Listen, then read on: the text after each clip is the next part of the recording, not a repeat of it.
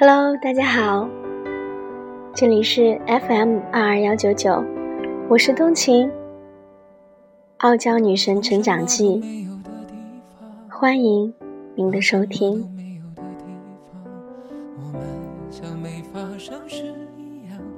很久没有见面了，我的粉丝们是不是非常想念我呢？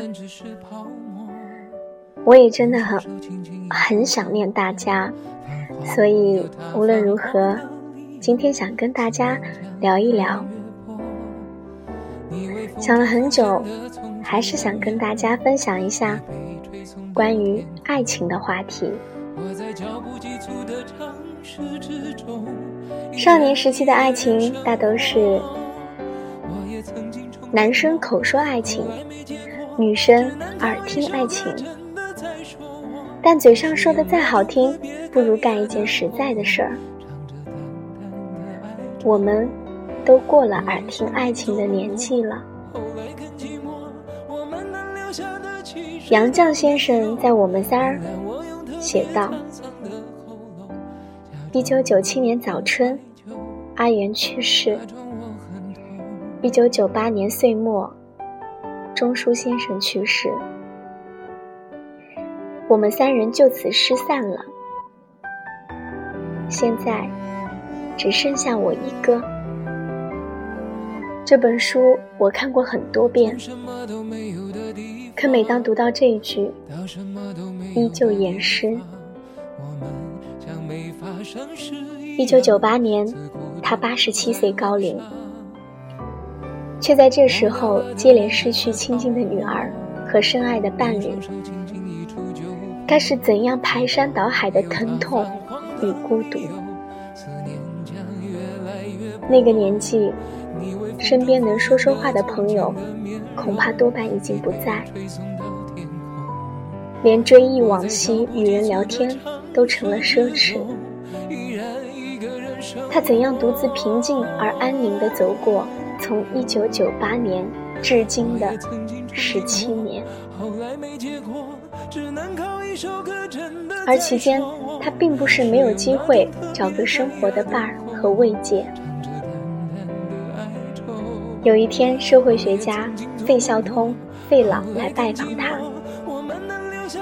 他是他年轻时代的心上人，只是他对他却没有那份情谊。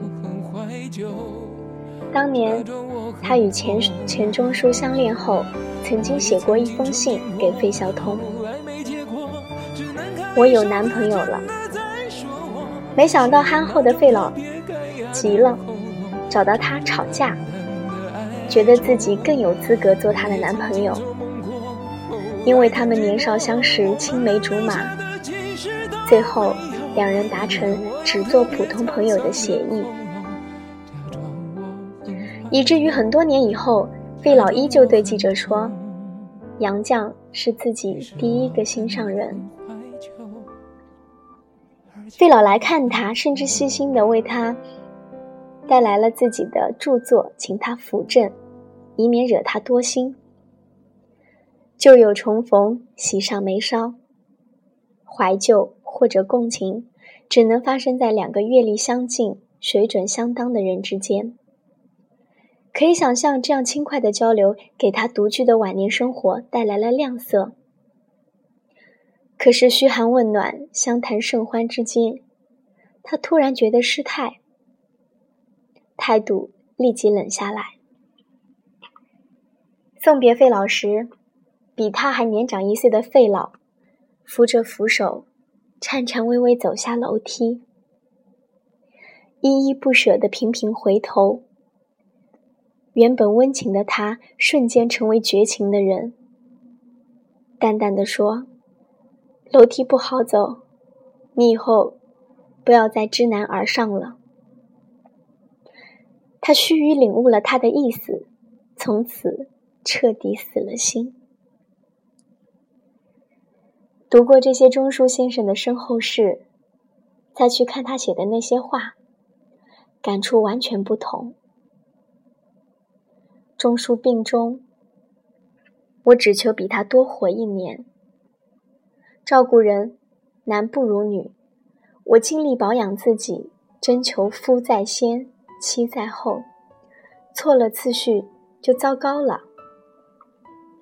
钟书走时，一言未和好，我附到他耳边说：“你放心，有我呢。”媒体说我内心沉稳和强大，其实，钟书逃走了，我也想逃走，但是逃到哪里去呢？我压根儿不能逃，得留在人世间打扫现场，尽我应尽的责任。我们看过了太多轻飘飘的爱情，而一个能写会说的经典才女的情谊，从来没有停留在言辞。它既有言语的浓烈，更有行为的厚度。甚至，正是在行为的支撑下，言语。才浓烈的有厚度。真正的爱，向来不仅是说的好听，更是做的好看。前段时间，朋友圈里一个软妹子转发了一条微信，标题是“最打动女人的十句话”。我很好奇，便点开。这些打动女人的话包括陪伴。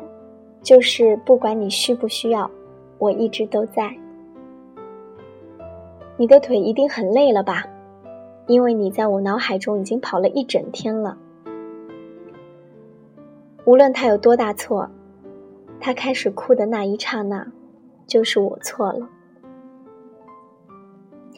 我不知道多少女孩会被这些话打动，但是至少这些话打动不了我。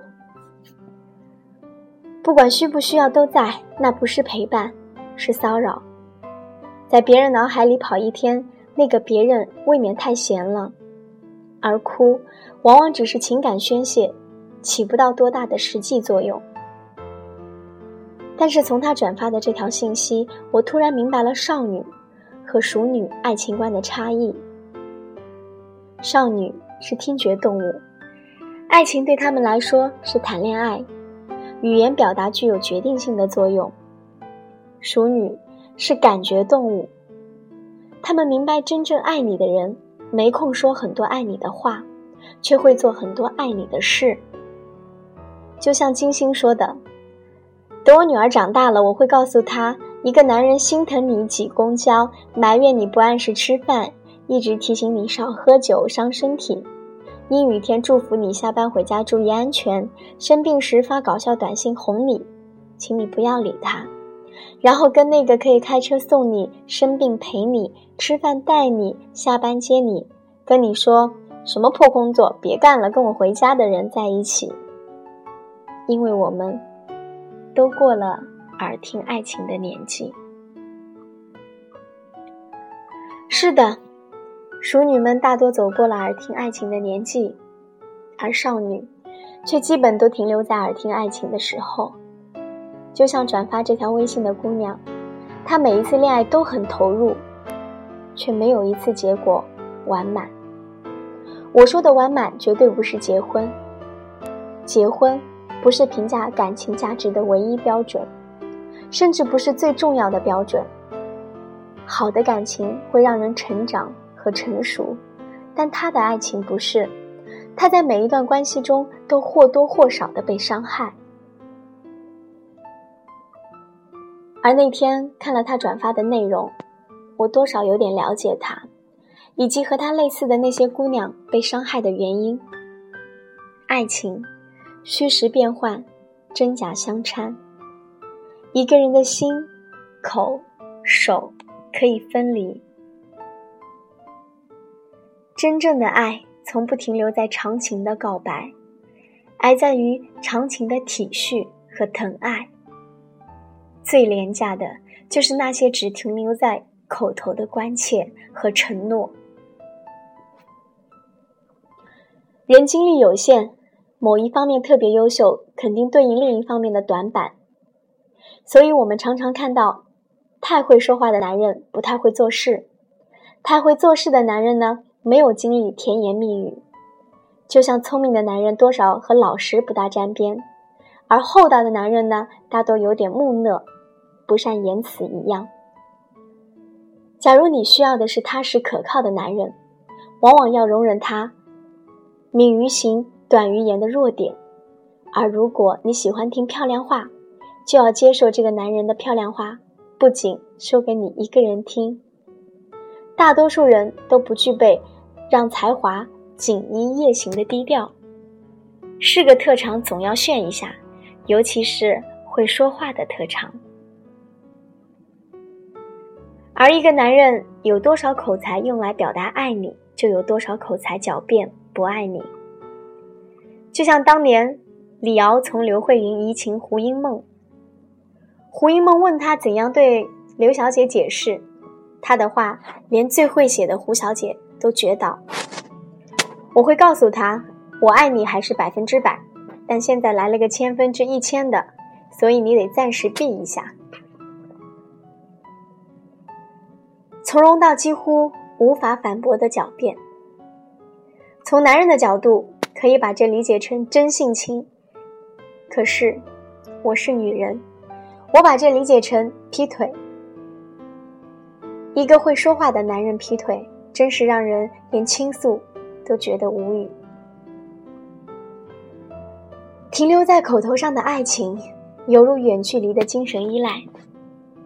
很容易在遇到现实的矛盾之后灰飞烟灭，而有执行力的爱情是生活中无限靠近的相看，是细节磨合碰撞之后的体谅，也是现实琐屑的分担。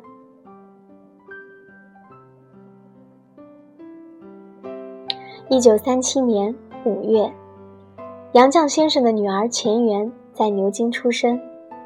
他的父亲欣喜地叫了汽车接妻女出院，回到寓所，从来没有做过任何家务的新爸爸，炖了鸡汤，煲了碧绿的嫩蚕豆，煮在汤里，盛在碗里，端给妻子吃。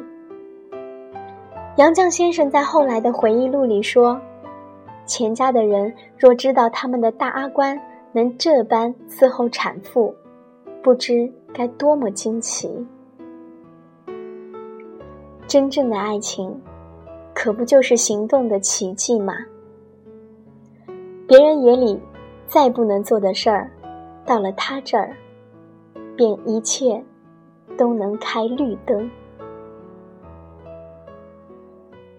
说的人只是动了嘴，听的人却动了心。